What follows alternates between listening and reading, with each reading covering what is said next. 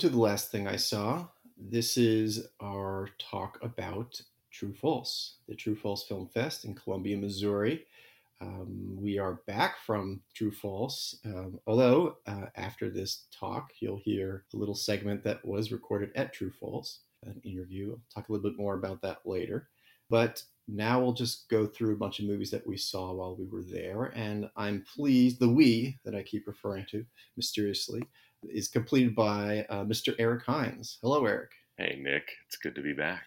This was a full week experience for you of True False. Yeah, I've done that a few times uh, for various reasons, but this time I was a, a guest of uh, the Murray Center for Documentary Journalism at University of Missouri for a few days leading into the festival, and they also have um, something you're familiar with, the conference leading right before the festival and also overlapping a bit uh, with the beginning of it called uh, Based on a True Story or Boats.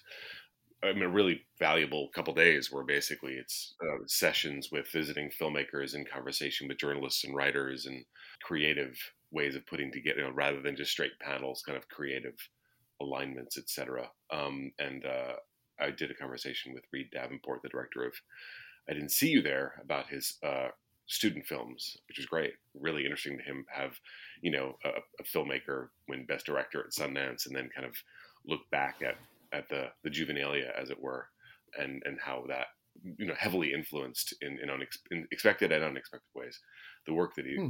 in the new film. But the, you know, and then so that was through the Wednesday, and then the festival starts up on Thursday. Um, so yeah, I, I definitely put my time in Columbia, Missouri, but also missed it. It's been two years since I was there. I um, had been there every every year for a decade, so it was it was really you know missing 2021 because though the festival did happen last May, as you know, it was limited mm-hmm. um, in terms of how many people came um, and uh, limited in, in, terms of the support that they were going to make for anybody to sort of be you know come from out of town and participate so it was great to be back after two years and so it, it, it felt i don't know how it felt like to you but it, it felt very much like like nothing had ever happened, um, even though yeah everything had happened. No, it's funny. It, it is it is true to a certain extent. It was just sort of picking up where where we where we left off, and people coming together, and I, I, guess it felt almost like a relief in the air that you know that that that could happen. Yeah, uh, you know, obviously, you know, people were, were careful and everything, but it's had the kind of free and easy and happy mood that I associate with that festival, and that probably anyone who hears about the festival who hasn't been uh, is probably sick of hearing about.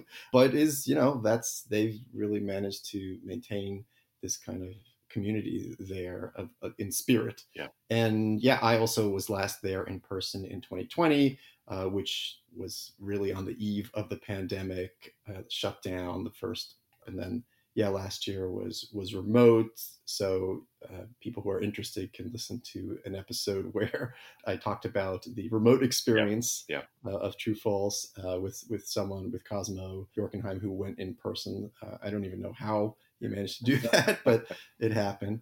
Um, but this time we we we were both there in person, and yeah. there was quite a bit to see. And talking beforehand, I think one thing we were particularly struck by was the slate of Eastern European uh, and and Russian films. Yeah. yeah. Uh, you know the phenomenon where movies that obviously weren't made yesterday can change uh, as as you see them in light of the current you know uh, Russian invasion yeah. of, of Ukraine. Yeah. Um, so that was that was huge, and that includes the the monumental uh, Mr. Landsbergis, which we've talked about before, but now feels even I don't know more significant. Yeah, no, I, I think it does, and you know, we, we are we're both appreciators of, of that of that film, and I'm glad that people are catching up to it. It was really great to have so many people, from what I gather, at the two screenings in Columbia for it and be excited about it, and it probably was one of the most talked about films of the festival, which says which is pretty incredible for a four hour plus yeah film. But yeah, I think the part of that is that there may have been some extra interest because of, of events. Not that um, the events in Mr. Landsbergis are easily mapped onto the current situation, but it is certainly a um, a very exhaustive and kind of just remarkably fluid uh, representation of of revolution, you know, of, of mm-hmm. change, mm-hmm. of uh, and also of you know, kind of standing up to at that point the the Soviet uh, occupier, and we're certainly looking at an, an attempt, at least, of, of, occupation again here in 2022. So, um, I, you know, I, it wasn't constructed for this purpose, as you're saying, like it was made before this context, but there is something in there that is almost like a primer for how to gain independence and begin a democracy. You know, mm. um, and I don't think that's going to go out of style in terms of being something that we we need. Um, again, it's not made for that purpose, but it's hard not to see that as a part of what Sergei Loznitsa is doing in terms of being that detailed about something that happened that long ago. There's an implicit instructive quality, I think. Yeah, I, I, I really like that framing of it because it's yeah, you can watch it and and think about I feel like I always compare things to Frederick Wiseman, but in the sense that Wiseman films kind of model a way of communally constructing society and institutions. This movie also shows like a communal and collective endeavor yeah. um, with a leader who leads as little top down as you can when you're the, the effective head of state, um, right. just in the sense of setting this example of cool and collected, you know, firm and kind of rhetorically stirring, but not, you know, emptily so, yeah. and really not playing into the game of the power relations with the Soviet Union that are expected. And I agree. I think it's it's not a good idea to map it exactly, but Loznitsa is definitely prescient in how he put it together and even departing from some of his own departing from some of his own habits and having this kind of sit down debriefing with Landsbergis in interviews uh, direct interviews and also you know i guess it's worth mentioning that in the past week or two uh, another movie by him has gotten a uh, release scheduled for next month yep. Uh, donbass which was another movie that was extremely prescient, so much so that I feel like that's part of why people didn't quite glom onto what it was doing. Um, and that would be a whole other discussion about that movie. Um, well, it's funny if I recall, you know, and I know you and I both uh, love that film. Or love that film. It's a weird, weird thing to say, but I think that's a significant yeah. film. Um, yeah. I recall. I remember that that year was the, was the first thing I saw at Cannes. Like I landed and went and saw that film, and I remember hearing kind of grumbling from other critics and folks about how it was just so miserable. Like there's something about it was so kind of like outlandishly, aggressively, right. you know, kind of almost sort of uh, circus-like atmosphere of awfulness, and and yet the whole premise was that it was based on actual footage he had seen, actual things he encountered on YouTube that no one really looked at and the muse wasn't sort of picking up on, but it's stuff that was happening. And I think that kind of response in the weeks that we're living through right now is kind of fading away. I mean, there's just it's not it's no longer hard to imagine what he's depicting in Donbass considering what's happening. So yeah, yeah. I just want to insert a plug here so um, Eric doesn't have to, uh, which is that you can see Donbass like right away as part of First Look Festival. Actually, I guess part of a prelude to the first this edition, year's edition of First Look Festival, looking back at past years of programming at the Museum of the Moving Image. You know, we're showing just five films from from previous First Looks uh, this coming weekend, but we're also with that being Putin's Witnesses by Vitaly Mansky, and yes, um, You Have No Idea How Much I Love You by Pavel Lozinski, and uh, Three Songs for Benazir, which is nominated for an Oscar um, this year, and of course the first ever film at First Look opening night, uh, 2011, which is uh, Almayer's Folly by uh, Chantal Akerman. um, oh, but in yes. addition to all that, because we're showing Donbass and because what's happening uh, around us is we're showing Maidan uh, as well. The Loznitsa's Maidan and playing those two films together because much like Landsbergis, you know, winds up being, uh, you know, kind of maybe a little bit less directly um, instructive for the moment. Maidan being kind of the beginning of you know contemporary Ukrainian democratic self rule seems like mm-hmm. an important thing to go back to as well. Yeah. So yeah, lucky lucky New Yorkers can come see those films. I mean that sort of naturally brings us to other Eastern European films at uh, at True False this year. There are two of them that yeah really change before your eyes as you're watching, and one of them is Guess Two. Yeah, Guess Two. um, and and just for those you know listening along who've not seen printout of the film titles, it is GES 2. We're calling it Right. GES 2. I have no idea if that's the proper way of saying the title, but uh, it is non narrative container basically of little mini portraits and sequences shot in, and in some cases with people who work at this big uh, industrial site uh, that's been converted into an art space in Moscow. It's visually, at times, visually like incredible. At other times, it's very, very funny. Um, at other times, it's, you know, kind of leans into utopian visions of cities. And, you know, it's not a long film and it is one of the more entertaining documentaries I've seen the last year or so. Uh, and there's certain sequences that happen in this that I kept hearing about in advance of seeing it. So that's where I was Mm. like, okay, I have to see this because they they keep talking about this guy who's guarding a Kandinsky painting, you know, that is like incredible. Got to see that, or I got to see Yeah. this this smokestack installation sequence, you know. Um, so it's you know, it was it was the film of the festival that had the most intrigue in terms of what is this film and and, and why is why are these sequences in it? I think that's part of what I, I liked most about it was, I mean, the variety of angles that the director attempted in looking at the construction and planning of this arts space.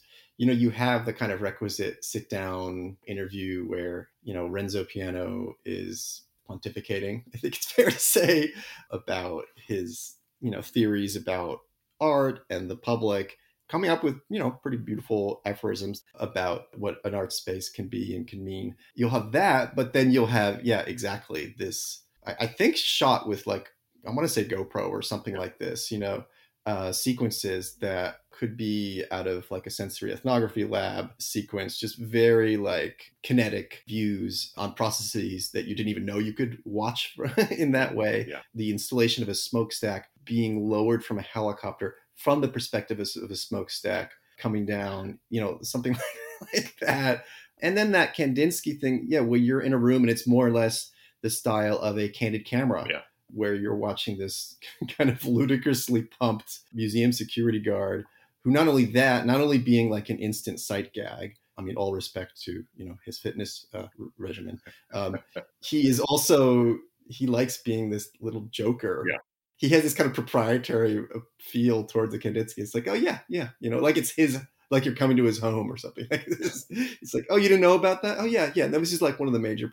So this kind of like friendly, uh, semi-broy kind of um, Yeah. talk to to visitors who are coming in like one or two or three at a time. Um, and that's that's funny. So yeah, it's this kind of I, don't, I mean I guess kaleidoscopic is overused, but just in terms of the different types of views you're you're getting, I, I think it had that in common with a couple of other films, and especially maybe one film we'll talk about later, in a different, totally different vein, but um, Yeah, yeah. After Sherman, you know, also a movie that has tons of approaches. I mean that Yeah. in it. But this is a movie I think that you did a Q and A for. No, not Guess Two. I actually Q and A for a film that this director produced, which was also in the festival, That's it. which is where we headed. And Ruslan Fedotov was also uh, there, and yeah, I did the Q and A for that film. And I think we talked about this out of IDFA that film, but he for the introduction. I mean, listen, I, anybody that came in from overseas, I think, was a bit rattled Yeah. uh, and, and certainly anyone from Eastern Europe was. I mean, I'll say that Pavel Lozinski read a statement before the Balcony movie, which was the official opening night film of the festival um, at the Missouri Theater, and read a statement, you know, denouncing the war and, and asking for the U.S. to become involved greater than they they have been or we have been. And then uh, I went from that to Ruslan also reading a statement and. Uh, you know, I think somebody like Ruslan is is rattled and also just, you know, disoriented because he's Belarusian and is, is not a supporter of the Putin regime nor of the sort of despotic regime in, in, in Belarus, but then Hmm. made a film in the Moscow metro system. And here we are, you know, with all this, this conversation about whether or not we should be showing Russian films and whether or not we should be, in a sense, sanctioning cultural products, you know, introducing that film and basically trying to distance himself and all of his colleagues uh, from what's happening, talking about uh, colleagues in Russia fleeing and exiling themselves temporarily, if not permanently, um, because of the situation.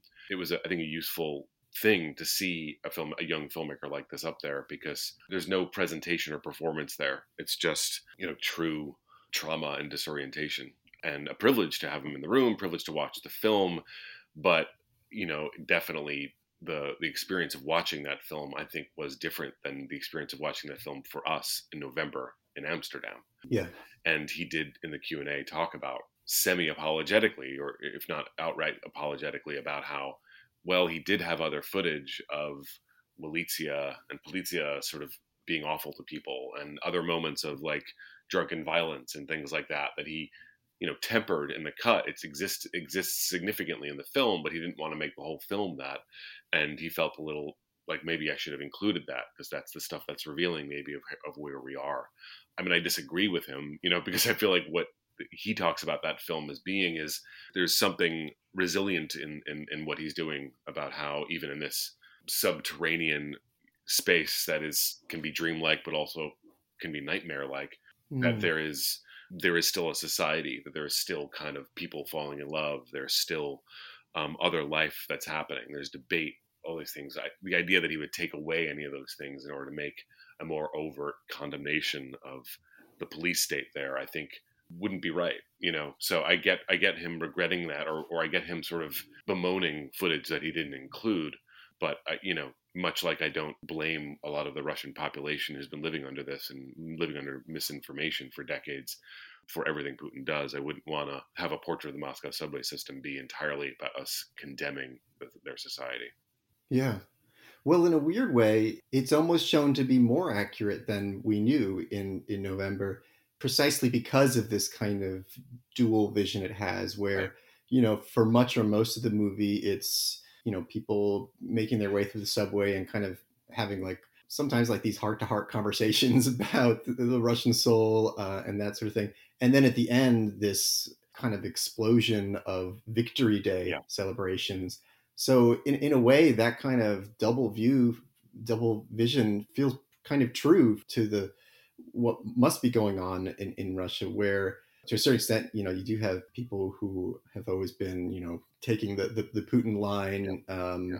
but you do have, you know, sometimes surprisingly strong resistance, um, surprising only because of the costs associated right. with that and the right. risks associated with that, and I guess in, in a way, those, you know, those are some of the people we're seeing maybe in the beginning of the film, you know, in the first half of the film, people going about their business who are I love what you said about it being like a dream, but also a nightmare. Like that maybe are forcing themselves to like somehow confront the nightmare. Um, yeah, that that's going on. I don't I don't want to get all like lyrical because the movie in and of its own is is, is great. Yeah, um, and is also just has such deft and gorgeous cinematography yeah. um, of, of that that goes way beyond just you know the curiosity of how nice you know Moscow subway stations can be, and just to think that not to push too hard on this, but when we were seeing it in Amsterdam in November, what might have been more the dissonance that came to mind was the fact that oh here are people rubbing shoulders in a subway and we're just about to experience omicron.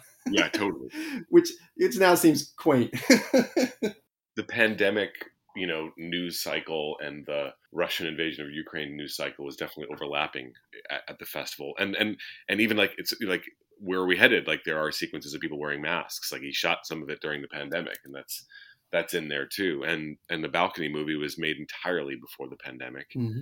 and yet it reads as a pandemic film because it's made you know it's shot from a from a balcony and there's dis- social distancing you know in, in, implicit in every shot of the film and and yet mm-hmm. you know so it, it's an interesting moment where it feels like everything applies to where we are you know either either directly or implicitly or spiritually you know which is i don't know we're just, we've been in such an activated state for a while that um, mm. it, it does seem like it's extending back into the past and, and bringing all that to the to the present yeah and I'm, I'm glad you bring in uh, the balcony movie because you were mentioning that in an interesting way that kind of taps into um, a bit of history at True False and right. um, the past presence of the, the, I mean, the very strong Polish documentary tradition there. I, I, wonder if you could talk a bit about about that. I think it was the second ever neither nor sidebar at True False. Um, the first year was something that I had an opportunity to work with the programmers there and, and doing a a sidebar on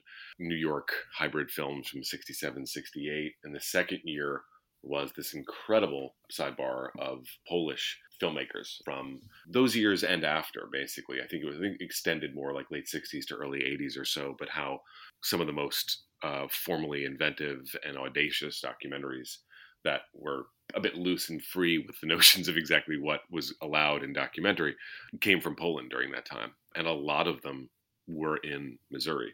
So it led to this just incredibly richly dissonant experience of these mm. like 60 something and maybe even 70 something filmmakers uh, who had never, some of them barely been to America. And there they were in Columbia, Missouri, hanging out at the ragtag, talking freely amongst themselves, showing up at parties. You know, like there was, it was an incredible experience. Um, and uh, Marcel Lozinski, um, Pavel's legendary father, was there. So, yes, seeing this many Eastern European filmmakers, in a sense, you know, being in the spotlight because of what's happening in the world, it rhymed a bit with that year. Maybe it was 2014. Maybe maybe it was around there. I remember because actually it was just sort of a again this kind of utopian global connection of, of documentary fervor and yeah.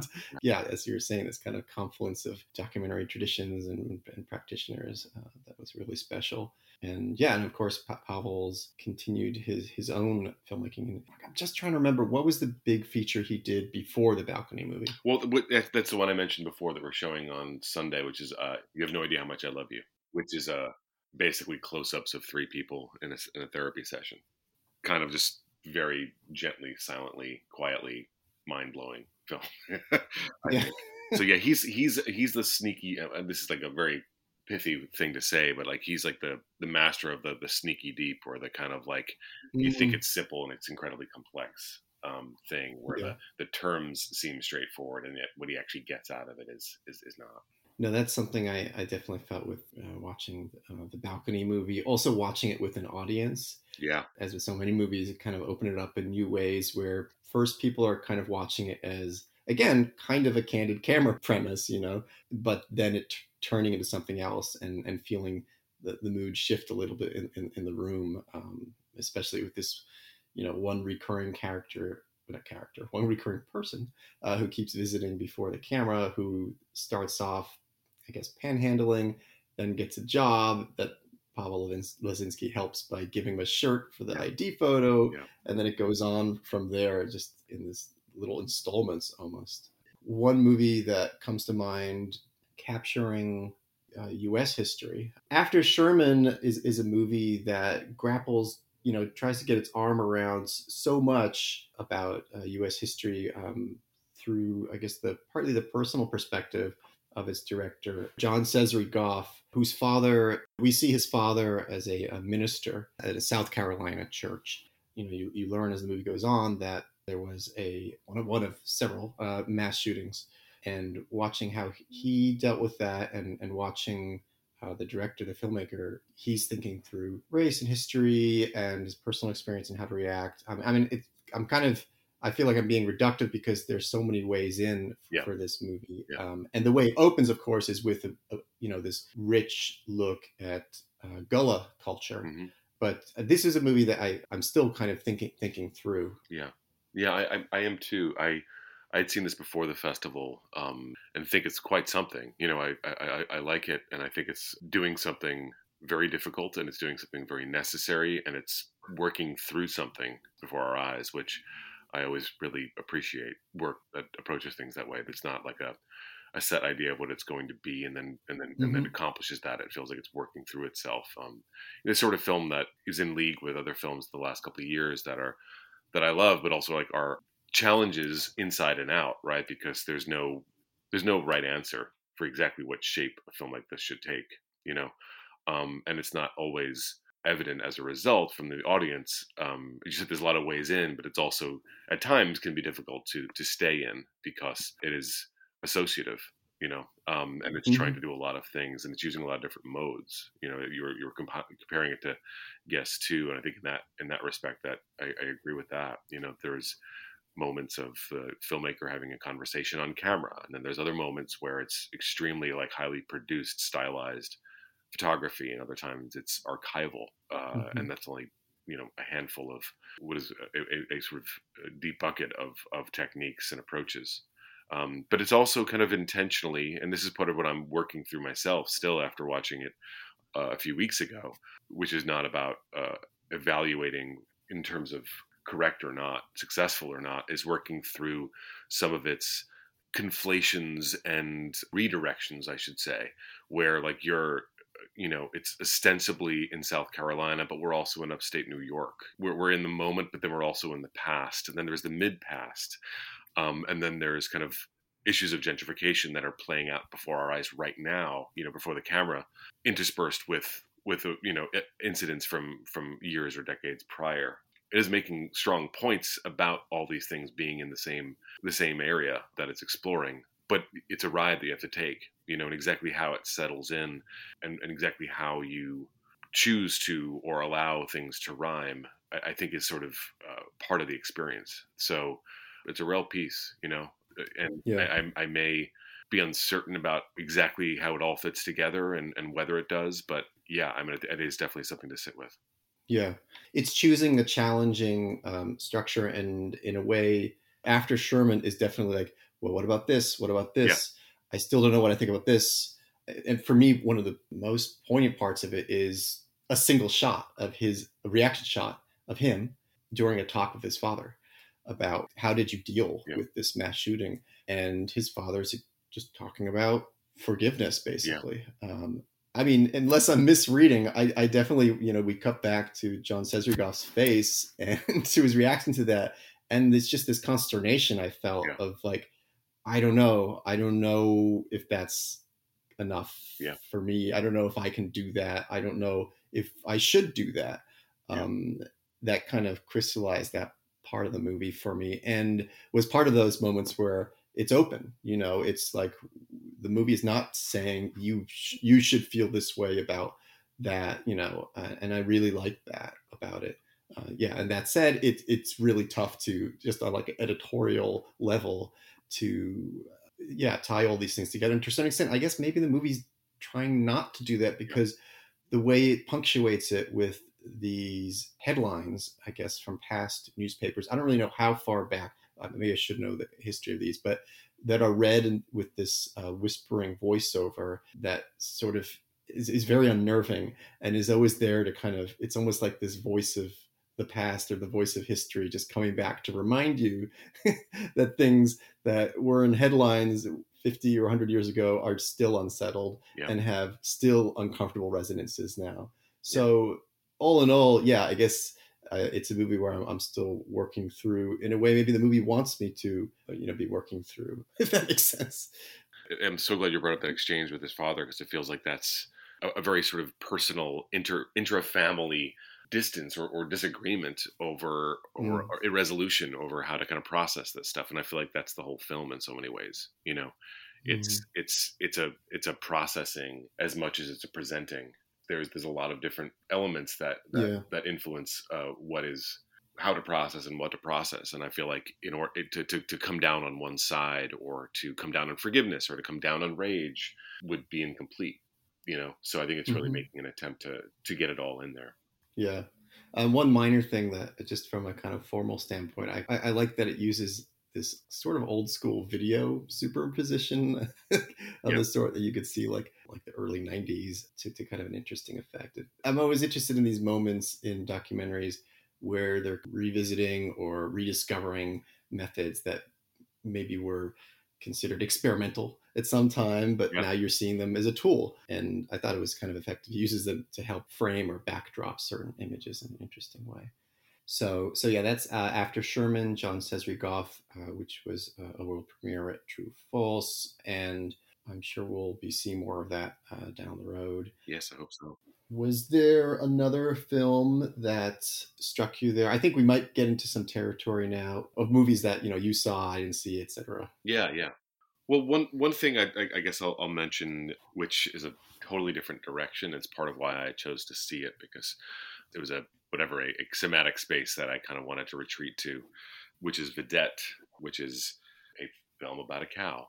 you know, forgive me, but I'm going to call it Third Cow uh, because it is the third cow movie we've gotten in the last year and a half, uh, and and it is it is that it is a pretty tight portrait of a cow named Vedette, and it's shot in the beautiful Swiss Alps, the French language Swiss Alps, and it is is a close portrait of a cow, and it is also, I think, and this was a little bit confusing to some folks I watched it with at True False, familiar to me at least uh, as being kind of a French agrarian documentary Mm, thing. mhm. You know, you know, over the years we've shown a fair amount of Fid Marseille documentaries um, or Cinéma du Réel documentaries, domestic product at First Look and other, you know, so like there's there's somewhat familiar with this, and it is it takes a little bit of going with it because there's something a little bit quaint about it. There's something a little bit kind of you know down home. There's usually voiceover, which can be a little bit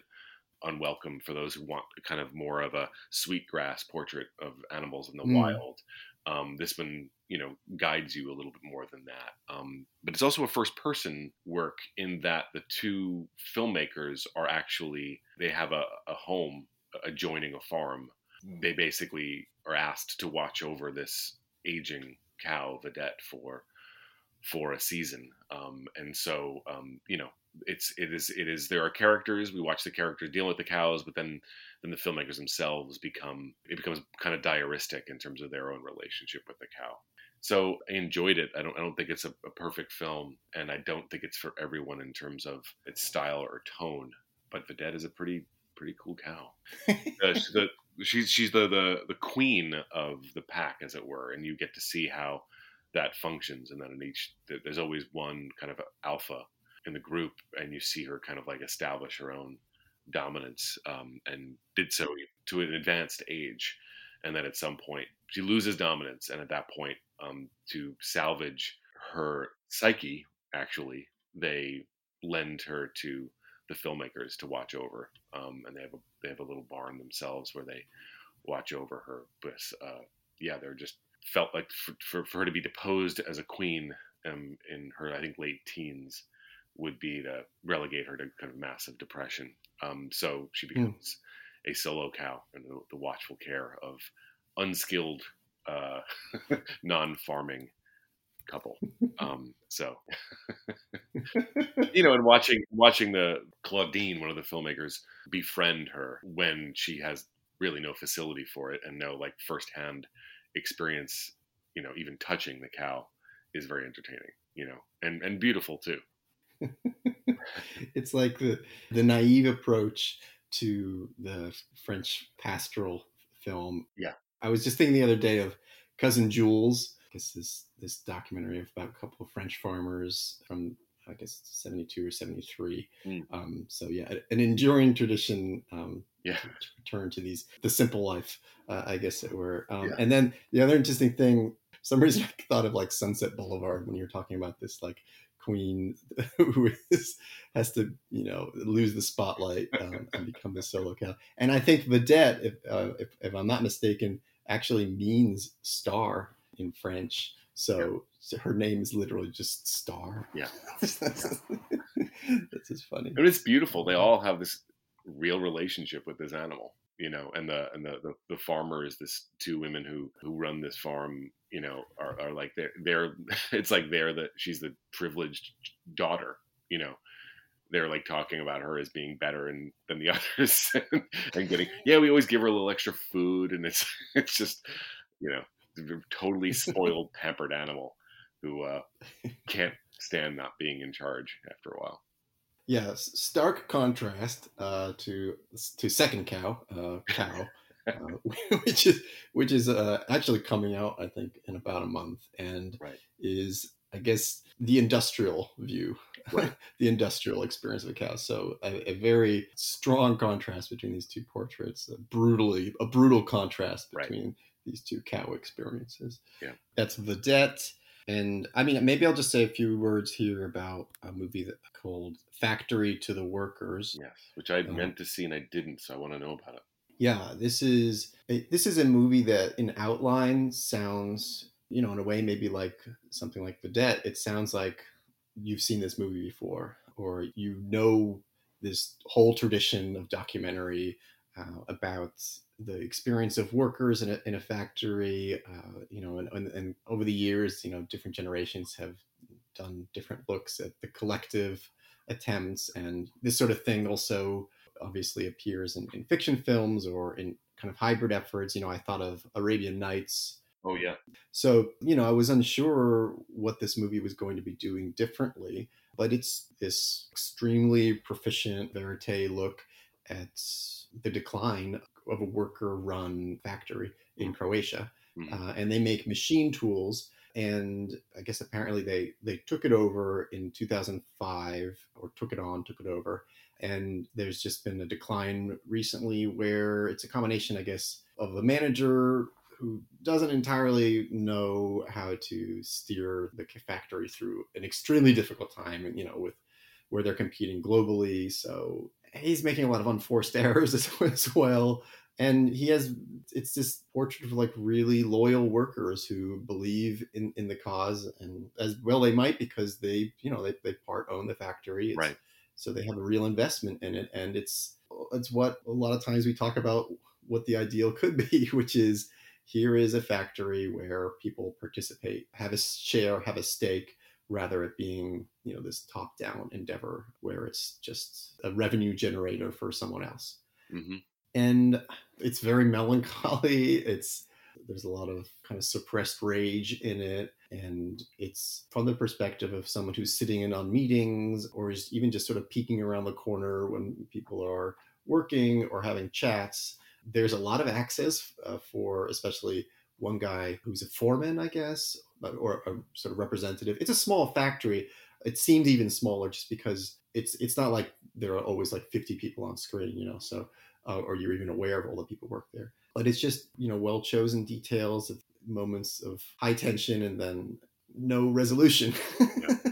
Uh, because it's there's there's no quick solution to getting more accounts or to figuring out how to pay salaries and there's a version of this movie that could be kind of more haplessly kind of wistful about it it manages to be you know sympathetic to what they're doing without being un- unskeptical Right. um, so there's just there's real heart to it but it's a continual surprise you know i won't say it's like it's stupid comparison but you know the, the comparison to like other movies where there's a strike or something Right. uh, other documentaries there there's that kind of built-in crisis this is just this kind of constant ambient crisis um, i think i saw someone tweet that this will give ptsd to anyone who was in a kind of like mismanaged, uh, you know, kind of declining organization of any sort. So in that sense, it, it's also not like this nostalgic view because this this happens a lot. It doesn't have to be a machine tools factory Right. for you to recognize what's what's going on here and the frustrations that are here. Um, and that's also because the generations are overlapping here. You have younger guys working there. You have these older veterans who are still kind of trying to replicate their past victories Mhm. um, and younger ones who are like i don't know how this works i want this to work but i don't know how anyway i kind of talked more than I, I wanted to which again is surprising to me because it seems i mean even the title it's not like they called it i don't know victory to the workers or you know it's it's factory to the workers and, and you see how that plays out No, it's again, so it's, it's it's incredibly appealing, and, and and and I'm just interested in films with that setting, you know. But I'm also especially interested in films that, as you said, like kind of don't map itself onto a kind of ready-made dramatic arc of there being a strike or a political film that has an election, you know, to sort of take that out of the equation. I find way more interesting and, and illuminating, you know. It's also a sort of movie where I think because of how it's structured, you end up having more of like a in, internal conversation with it. Uh-huh. You, you can kind of imagine yourself as one of those workers, and it's like, well, why, why is that happening? Why, what, what are you doing? You know, uh, as as you're kind of going along along with it, alongside it. Uh, I don't know. That was my experience, at least. I didn't feel like it was this spectacle of this declining industry or something like that, which is sometimes what happens with you know, more than a few American documentaries about this kind of subject. Um, Yeah. You know, you don't even realize until you see something like this how there are, you know, like you said, there are these kind of preset narratives or narrative assumptions you go into it that are conditioning how you're watching it and end up conditioning, I think, what happens in the real world as well, you know. Um, Yeah. So I don't know. Not that this movie has some sort of happy, happy ending or but I didn't take it as some like elegy for something that can never be and will never be. Yeah. Factory to the Workers. The director, uh, Srđan Kovačević. I will I will note that um, though I did not get a chance to see it on the ground there at True False, I do know that American factory filmmakers Julia Reichert and Steve Bognar were on the ground at True False and, and did see that film uh, and had a conversation with the director as well. So I was very curious. I wish I could have been the fly on the wall for oh, wow. that conversation. Yeah. So that would be fascinating to hear. Yeah, definitely. I think there was maybe one, maybe one more movie you want to talk about, or yeah. So I, I saw a film that was a bit of a headliner, headline grabber out of Sundance, The Territory, um, and was picked up by Nat Geo from that festival, and it's the uh, recipient of the True like True False doesn't have competitions, but they do have these kind of they have like a kind of a mid-career retro called the True Vision Award, which is Juan Pablo Gonzalez, who made his first fiction film Dos Estaciones. So they showed that in some of his older films. And there is also with you know the True Life Fund, which is basically a film that they basically raise money for the subjects of that film and so that was for the territory. Um, and you know, seeing the film in Columbia could certainly see why that was the choice. You know, it's a, a film about the uh, Amazon rainforest and a community of people, um, the indigenous community, um, who, and I, am definitely not going to say this correctly, but I, they certainly bear mentioning the Uru Oi Wow Wow uh, people. Uh, and mm-hmm. they are a very small community that's, you know, um, population is not significant, and they there's a territory that is their indigenous land, which is it's a lot to cover for a small number of people, but also a dwindling space because of encroaching development um, and razing of centuries old trees and foliage to sort of create farming property. And you know, the the Brazilian government at this point basically, in a sense, declares war on the indigenous people and leads a a publicity campaign against them and uh, basically, in a sense, giving uh, the citizens feeling emboldened to be vigilantes in terms of murdering the mm. indigenous population, but then also just kind of on their own whim knocking down trees and taking land for themselves. So topically, politically, there's a lot there. This uh, the third indigenous group being recipients of, of any support for, you know, the citizens of Columbia as well as anywhere else um, who might be able to contribute to that fund is, is worthwhile. But it's, it's a really interesting film because it's a though it's obvious to me and to maybe many of us who's, who the just side is here. Uh, Alex Pritz, the American filmmaker who made it, also you know allows for different perspectives and shows the complexity of the local conflict that plays itself out um, and it's not so clear cut in terms of i think it's clear cut morally and environmentally uh, because the you know the, the effect this has on global warming is is is direct um, mm with the with the dissolution of the rainforest, the the, the heat of the, the earth increases.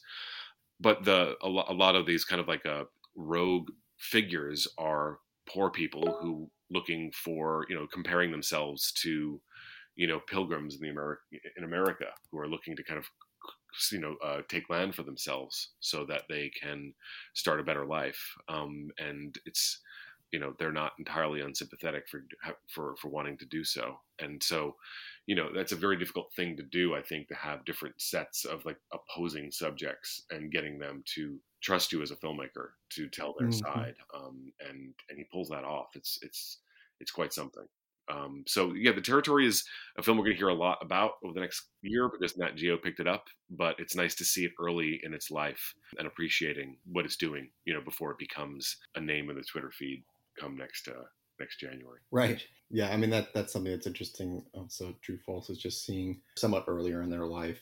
No, I was just going to say, like you know, the net not, not that we're talking about distributors, but Nat Geo had both the Territory and Fire of Love out of Sundance, and both of those were in True False as well. So, like yes. you know, for those who want to kind of prognosticate, there are certainly the beginnings of films with with with, with aspirations making their way post Sundance, and, and, those two certainly did. Mm-hmm. But I just want to say that we should note that the continuity of us returning to this place that we left with, you know, the fires beginning to rage in 2020 is wonderful. But there's also some some differences in the sense that there's, an, there's a different programming team at True False, and that yes. the festival that we left in 2020 was led by the great, formidable Chris Boeckmann, and he's no longer at True False. Um, there's a new artistic director, Chloe Trayner, who used to head up uh, Open City in London. Um, and I think is a very, very, very fine uh, nonfiction programmer. And this is the beginning of the Chloe Trayner era, which is not just the beginning of a, of a Chloe Trayner era, but beginning of a, of a real shift in terms of you know none of the kind of founding members or early programmers at True False are are heading up at this point, and at least at least in terms of uh, programming. You know, Amir George, who's been there for several years, is still on on the team. Uh, Eric Allen Hatch, who had been at Maryland Film Festival, was on board this year. And there's one other program I didn't meet, but Robin Robinson. Um, so like, it's wonderful to see the continuity and see this like a, a, this is right true false is back and this is a really good program and let's dive in. But i think it's also also worth noting that there's a different team involved and and exactly where they go in future years will be interesting to track. Yes absolutely. Glad to note that. So that uh, was the 19th i got that right? Yes 19th yeah. 19th edition of true false. And yeah we'll look forward to seeing what's happening with the 20th to come I want to finish with just a couple of things. One is that uh, after this discussion, you'll be able to listen to an interview that Eric and I did at True False uh, with the director of We Met in Virtual Reality, mm-hmm. uh, Joe Hunting. Yeah. And that, as you'll see, it's definitely on site, uh, or as you'll hear, it was definitely on site.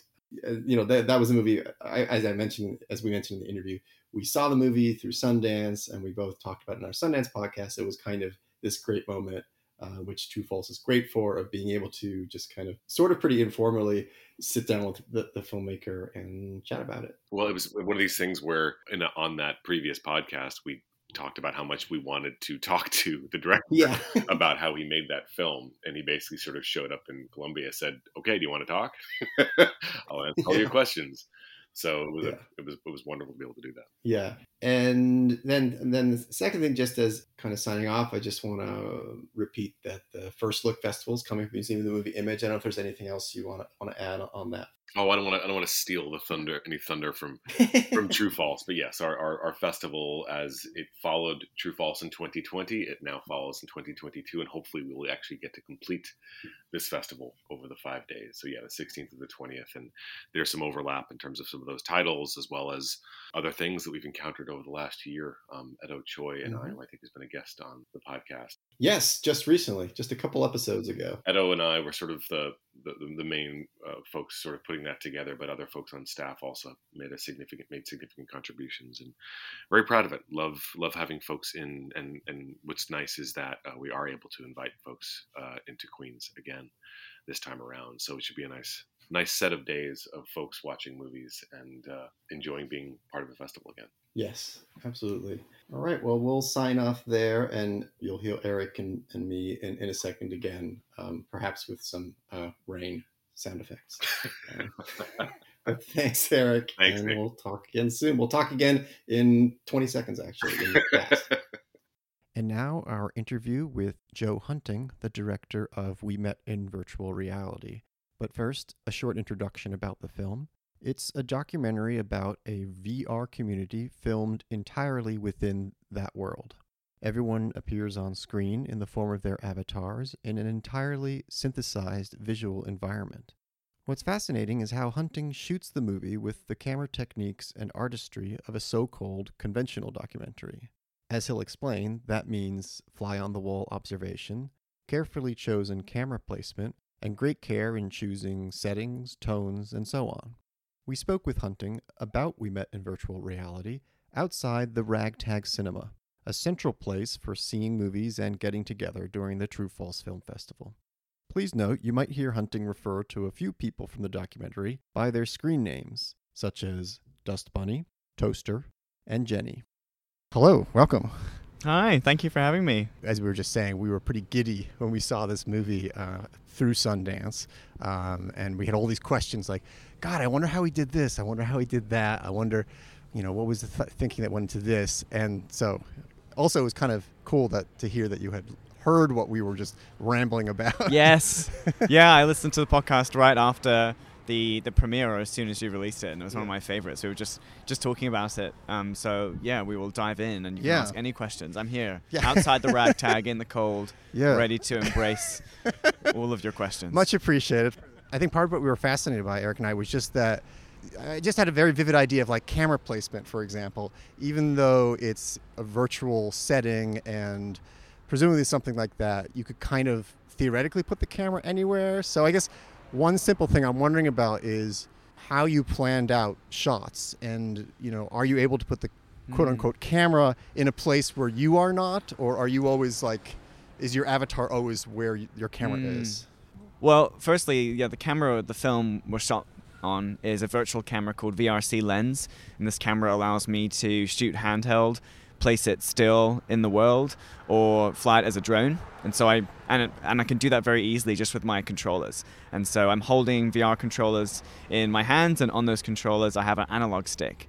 And that analog stick I can use it to change focus. I can use it for the drone control, and I'm switching between different menus and using my analog stick to control the camera in different ways. And I have two of these sticks, one on either hand, so I'm usually operating it with both my hands when it comes to the decisions to compose and the different contexts of the camera placements, it was very dependent on you know what I wanted to capture.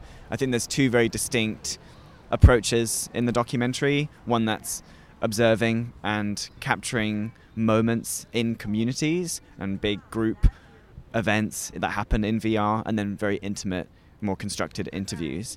When it comes to the community moments, I would often walk into a space and just very naturally try to react to what was happening and place the camera in situations that I knew I could capture them in wherever they moved because people move constantly in VR and they're moving really fast and they're like running around and jumping around, teleporting around.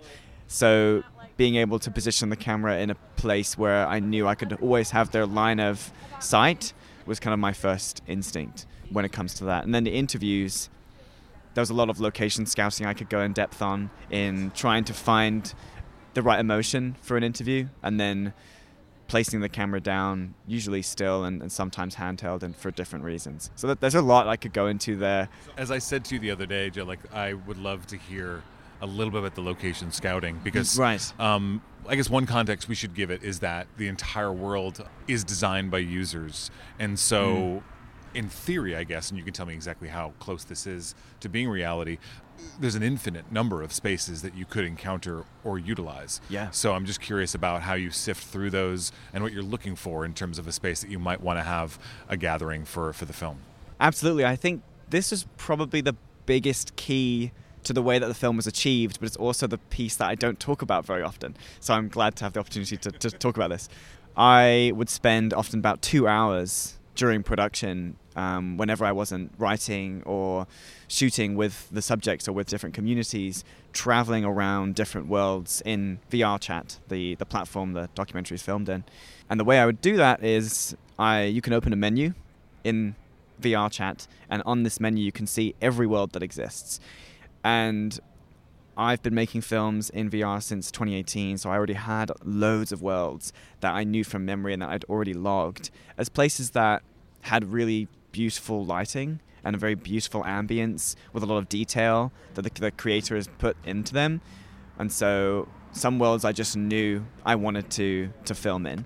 For example, the Salt Lake world we see in Dust Bunny and Toaster's dance sequence. That is such a gorgeous open space and Dust Bunny and Toaster have actually been there and danced there together outside of my intrusion. And so immediately when they said that, I was like, we're filming in this world. It's just gorgeous. So sometimes it was the subjects that influenced my decision on the world. But when that wasn't the case, I would try to understand the narrative arc I was trying to shape with the subject and use that to inform the decision on the world. I think the best example of that in the film is with Jenny.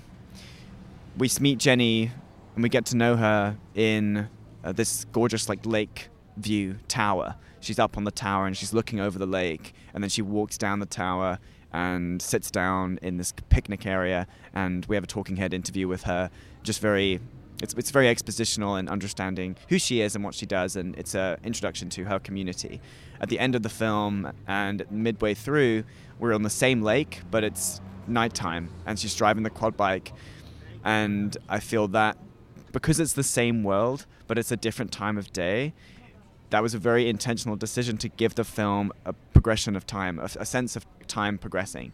And at the end of the film, we finish on the lake with her, and suddenly that lake has a real presence and a real tangibility, I think, because it's set up in the beginning and you don't really think anything of it. So it's finding worlds that could tell the story in an environmental way and worlds that would complement the avatars as well. And the, I could mention Boy's wedding dress when she's having her wedding dress fitted. Her wedding dress is soft and elegant and beautiful and just stunning. And so I've intentionally found a world that was like a fairy tale and almost out of a Pixar film that was very soft lighting and was reflective of like Say Yes to the Dress and to give it a real romantic quality and, and a, a fairy tale quality.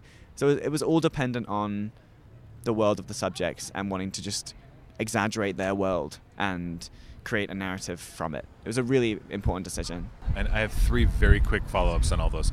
Um, when you're one one just sort of utilitarian, when you are say for for that for that wedding dress sequence, um, are you saying meet me at so and so location, or do you go together to that location? What does that look like since you're remotely connected? Oh yeah. To meet up in that space. Oh yeah. So in VRChat, you can open a public instance of a world, or you can open a private instance of a world. And if you're opening a private instance, you have full control over who is coming in and who is going out. And so I would when it comes to the more intimate moments where I wanted control over our conversation, or I wanted them to feel comfortable that no one else was going to, you know, wander around and interrupt, interrupt our conversation, I would open a private world and invite them in, and then they would just teleport in at a certain time. Um, so it's, it's just through Im- invitations. The other one is the uh, the salt the Salt Lake. Your context for that already makes total sense, but I feel like there's another element there that I'm curious about that makes me wonder about how much this factors into some other motivations for locations, mm. which is that that also to me was like a direct reference for, of Bombay Beach. Oh yeah, yeah. which I know you've mentioned as an influence, um, which had dance and documentary and yeah. was set at a location similar to that. That's so true. so I'm wondering if if that was an element in, cho- in choosing location as well, if there was reference points or something, an evocation you wanted for oh. cinema or art or anything like that. Yes, absolutely. But that was not one. Funny enough, yeah, Bombay. I adore Bombay Beach. It's, it's one of my favorites, and of course, that's on the Salt Lake. Uh, yeah, maybe that was an unconscious inspiration that happened. Yeah, but yeah, okay, it's good to know. Good to know. I'm sure that's going to come up again. Um, there's certainly worlds that I feel that the film is full of references almost to me. Um, the biggest one is Jurassic Park, actually. Um, there's this moment where we're driving through these gates and we're greeted by this big dinosaur. Yeah, yeah. And it, it, it is completely reminiscent of Jurassic Park. And it is a film that's about emotion and intimacy and community. You would it's it's not really a film that you'd find yourself in Jurassic Park in, really, um, and a documentary as well. Yeah. But y- you know, using that reference and, and bringing those themes in was, was really exciting and it paints VR in a, in a much more cinematic and exciting way. So those moments were, were intentional, as well as I think there's a lot of moments that feel reminiscent to like when Harry met Sally and old romantic films in Dust Bunny and Toaster's interviews and in the wedding scene as well. There's more. I'll keep thinking on that one. I'm sure that they'll have more more will come to mind. I, I think you're quite aware of orienting the viewer of the film in various things that we're seeing and doing that you know, I think I mentioned to you the other night, like there are infinite possibilities, but you're also very aware that you can't have the film just be filled with infinite choices. That you orient us, and I'm thinking about orientation in terms of because you're mentioning it now, location is whether or not it was important to have certain touchstones, certain places to go back to, so that we have a sense of some kind of home base. Oh. Um, because I know you're also doing that in terms of formal choices, in terms of uh, various, in fact, the whole kitchen sink of documentary film modes yeah. of observational and talking heads, whatever. So you're, you're you're you're helping us with orientation in a space that might feel infinite. Mm. But I'm wondering about that in terms of uh, location mm. too. Great question. Um, I think a, a consideration that was constant throughout my location scouting initially when I was first meeting the subjects was what is their home? What's their home world. And a home world is genuinely a thing in VRChats. You have a home world that you will load into every time you come into the platform, and you can set your home world to whatever it might may be. And I was always considering what their home world would be, and I never asked them what their home world was because I was thinking in in the way that they would be seen on camera, in the way that their voice would come through on film, and how can I complement that and complement their avatar, um, their aesthetic, and their context. And so funnily enough, Jenny is painted. She's always outdoors, and even when she's indoors, there's this big open window. There's a big open door to the outdoors, and you hear birds chirping. And to me, she's she has such a warm, friendly, welcoming tone, and I really wanted her to feel outdoorsy. Um, and her avatar is wearing dungarees and she has big like Wellington boots. to me, she just is, is an outdoors person. She's not an outdoor person at all. She's a homebody completely. But in the film, I think her avatar and the way she speaks and just her, she has so much energy and she needed space to move because she's always using her arms. It just felt like she should, she belongs outdoors. Jenny belongs outdoors. But in fact, she's she's not that. Um, but her avatar is. So I think home, finding a home world was really valuable in their avatars um, and the, the way their fantasy characters where, where would their fantasy character live um, I think. And then another example of of grounding us in a home of, of, in a space is you know with Dust Bunny and Toaster's interview. It's in this like moonlit desert. We're introduced to that very early on and we come back to it throughout the film in the same same composition. And using that very just very formulaic structure, mm-hmm. it really helped ground audiences and relate them to a documentary that can be really unrelatable. Mm-hmm. I think my final point on that question is coverage. I gave the audience spatial awareness around everywhere that we went to. So mm-hmm. we would get into a world, maybe we'd be set up with the interview immediately, mm-hmm. but then there'd be some cutaways that would show the space in just different shots so you, the audience could have an understanding of the actual space and the depth of the space and the richness and the ambience and the sound of the space. Mm. I think without that, it can feel vast and overwhelming and, and infinite. So, creating spaces and finding worlds that I could create spaces in was really valuable. The, the cutaways I think we, we talked about that last time too. Like I just can't believe how many cutaways and how you're shaping the space based on that.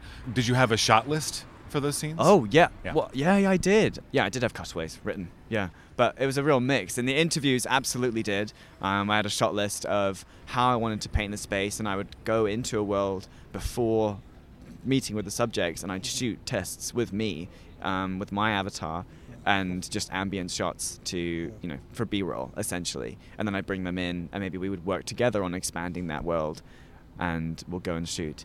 But it's so much easier to do that in vr it, it's so quick and easy. I'm not setting up a camera hitting record and going through the whole logistical process. We're just sitting down. My camera's already set up. We're recording. And then i say okay could you run up that hill do a backflip and then fly over to this hill and then run down and then come like high five the camera. And they would be like okay and then teleport over there. Camera's like I fly it with my controller and we just zooms over and flies through thin air and then we shoot it. So the cutaways were, didn't feel like a hassle. We just did them immediately. And so I, I was very privileged in that way. Um, and it, you know it, so I shot tons of coverage for every scene. So I had tons to work with in the edit but then being careful around how I was representing the space was mm. was important, and constructing it in the film's world was very intentional. That's sort of related to a question I had, which is just the kind of role of happenstance, you know. And and you mentioned some of what you were shooting was fly on the wall, and what were things that came out of that, for example, that that were mm. you know useful for you? Just things you weren't expecting, um, oh. or even did you have to cut out certain reactions to your presence sometimes, or? Mm. Yeah, yeah. There's actually a reaction to my presence, which is very clear in the film. Well, there's multiple, but I think the one that is most distinct. I'm uh, I'm filming people entering Ray's classroom, and someone comes running up to the camera and does their little cute smile, and then someone comes up behind them and puts their fingers above their head, and I love those moments feeling a sense of presence with the camera and having people look down the lens, looking at the audience, really brings you in, and, and, it's really endearing, I think, especially when the avatars are so cute. speaking of kind of spontaneous moments, I think those were the moments that really informed the edit compared to the conversations with the subjects, actually. Very early on in the production, I filmed New Year's. The New Year's sequence, and New Year's was is always a really special time in VR and was extremely special because of the context of the pandemic. And so New Year's was one of the first sequences I shot, and that became a kind of crux, and I knew it was going to be a climax or some sort of moment in the narrative of the film. And in February, after working with Jenny and Ray and the Helping Hands community, Jenny was covering Ray's class. And I spoke to Ray about the situation, and Ray's brother passed away. And we, I asked Ray, how comfortable would you be in sharing this moment and this tragedy for the documentary? Because I knew that the Helping Hands community were his support system. They were his rock in that time. And that was exactly the message I wanted to present in the film and how VR communities are a support system in times of grief and in times of tragedy. Yeah. I brought Ray and Jenny, after having a conversation about it and kind of very natural interview, I brought Ray into a lantern world that I wanted to just give him a moment to pay his respect for his brother, and I also wanted the audience to have a moment to take a moment of silence for his brother and for that, that message to really sink in for people. I had no idea that in this moment he delivered just the most stunning prayer to the lantern and he blessed the lantern, he blessed his brother, his brother's memory. And I don't know ASL, so I didn't know what he was saying at all. But I had Jenny there to support him in that moment, and also she knew exactly what he was saying. And so after we shot that sequence, I reviewed it with Jenny and we translated it, and it just became such a stunning moment of authenticity, but also the the message of the film and this really the story that I was really wanting to represent. And Ray is such an incredible person that I was so humbled and grateful to have the opportunity to share that moment. And so I think that scene and that recording really became such a crux of the film and I knew there was going to be a low point a slow moment for the emotion and crafting moments of humor and somber moments. I think that's really that that scene was what really informed the the edit and the timeline and, and the way that the film was going to be presented and you know, I'm very grateful to share his story and, and that for that to happen. But it was the hardest thing I've ever filmed, most certainly. Once you acclimate yourself to this very you know unusual environment for a documentary film, say at least, or probably an unusual environment from a lot of people seeing the film. What's striking to me is how much a work of a community it is. Um, that it it would seem to be impossible to make this film if you're an interloper. That the fact that you are comfortable in this community yourself and they're comfortable with you, and we're not seeing human faces, we're not gauging trust from context and scenes and interactions with a camera. It's different. Yeah. And yet, still, I get that sense. I get this sense of like this is a, a complicit environment of people trusting a filmmaker and trusting a process. Mm. And, you know, I don't know to the degree to which you had to, beyond the fact that you were a familiar presence, earn trust beyond that for making of the film because it yeah. feels like the trust was really there. I don't know what work you had to do behind the scenes to sort of get certain things like that Ray scene yeah. um, is extraordinary, but uh, you know that's not doesn't seem like something that Ray was doing in his daily basis. But he did that for you in that in that environment. So yeah. getting there. Yeah, right. I understand. It was a moment that was built from trust and a, a previous already built relationship. I already had, as you said, a relationship and a real sense of community in the great whole VRChat community already with making short films. When the pandemic came, VR really became my second home. So I would go into VR every weekends, celebrate, and just hang out with, with people. And those people really became, you know, part of We Met in Virtual Reality. And so when it came to gaining access into stories and being honest and very truthful with the film that I wanted to, to tell, it was just a, lot of communication um, and a, a very concrete understanding of the language of VR and knowing when people are uncomfortable through the tone of their voice and really listening to someone in a wholehearted way, watching their body language and listening to their voice. You don't have the privilege of seeing when someone is shaken because of their face. You have to be very delicate and very understanding that you don't know what's going on behind the avatar, and there's a respect that needs to be built there. It just came through communication of explaining what the film is, and then also spending a lot of time with the subjects outside of filming. I would go to Ray's classes every Tuesday, and I'd speak to Ray after the classes, and I would, you know, talk about learning. I'm learning ASL. I would learn ASL with Ray, and he would be my mentor, and he would teach me, and I was an active participant in that community, and that goes for. even goes for the exotic dance club scenes. Um, I got lap dances. Uh, kind of, uh, it was p- purely research purposes, uh, because I wanted to. I wanted them to trust me um, and trust that I was not uncomfortable with what they were doing, and they didn't have some observer coming in and wanting to just represent their community in, in, in a negative way. So it was spending time in communities, and you know, it was putting myself in every situation to give people the the understanding that I'm genuinely excited and have my own excitement for the community specifically.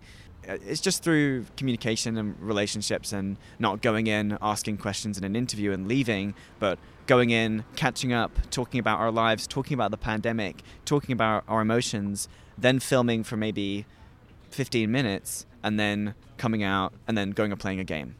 And it's not in and out. It was always a long time. Um, and thankfully you know i found subjects that i became friends with and, and that was important um, we might have to wrap wrap up because we uh, partly because it's raining. I don't know if that comes across. It is. It is raining. it is yeah. raining. Yeah. Unlike the virtual reality, we can't control yeah. Why, why did we? Why? Yeah. Why did we? We so should have done this in virtual reality. This is so inconvenient. it's raining. My hair is wet. Yeah. we'll take that out in post. It's a. Um, but uh, I mean, community and also just just hearing you talk about it, it's like it's all about the space being like a living space. So that feels so key to me as well, and that the comfort level you feel it in the space, and that makes the space more real, if that makes sense in a way. You know, when you can yeah. feel the trust in the space, the space. So yeah, ends up becoming about spaces again, which is what yeah. documentary is so often about: the distance between you and the subject, and all of that. So that's really interesting as well. Yeah, I've, I've, I've been having a few conversations about how the film has a general sense of love, and you feel yeah. that there is a a very collaborative spirit in the making of the film. I'm so glad that that came through. Um, wasn't intentional, but you know that is the way I operate.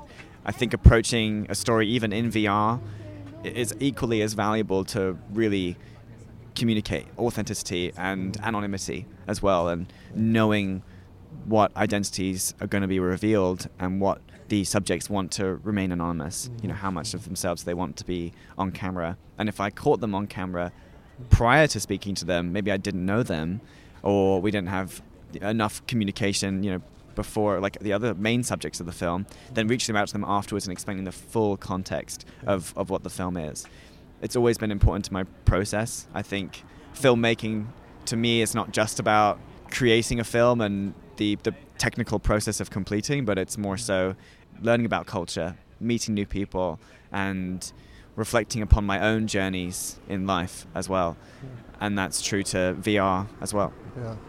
Well, I think that's a wonderful place to c- conclude. Uh, Joe, thank you so much for talking about the film, and congratulations again. Yeah, thank you for having me. Thank yeah. you for making me sit through the rain. it's pouring down. No, I'm kidding. I'm joking. It's no, I'm I'm so pleased that we were able we'll to speak. Have that against us. You'll have that to take take out. this is my us. vendetta. Yeah. yeah. Um, no, it's it's it's been a privilege. Yeah. Um, I'm so pleased that we got to have this conversation. So thank you. You've been listening to the last thing I saw with your host Nicolas Rapold please consider signing up at rapold.substack.com. Special thanks to the Minarets for the opening music. Thank you for listening.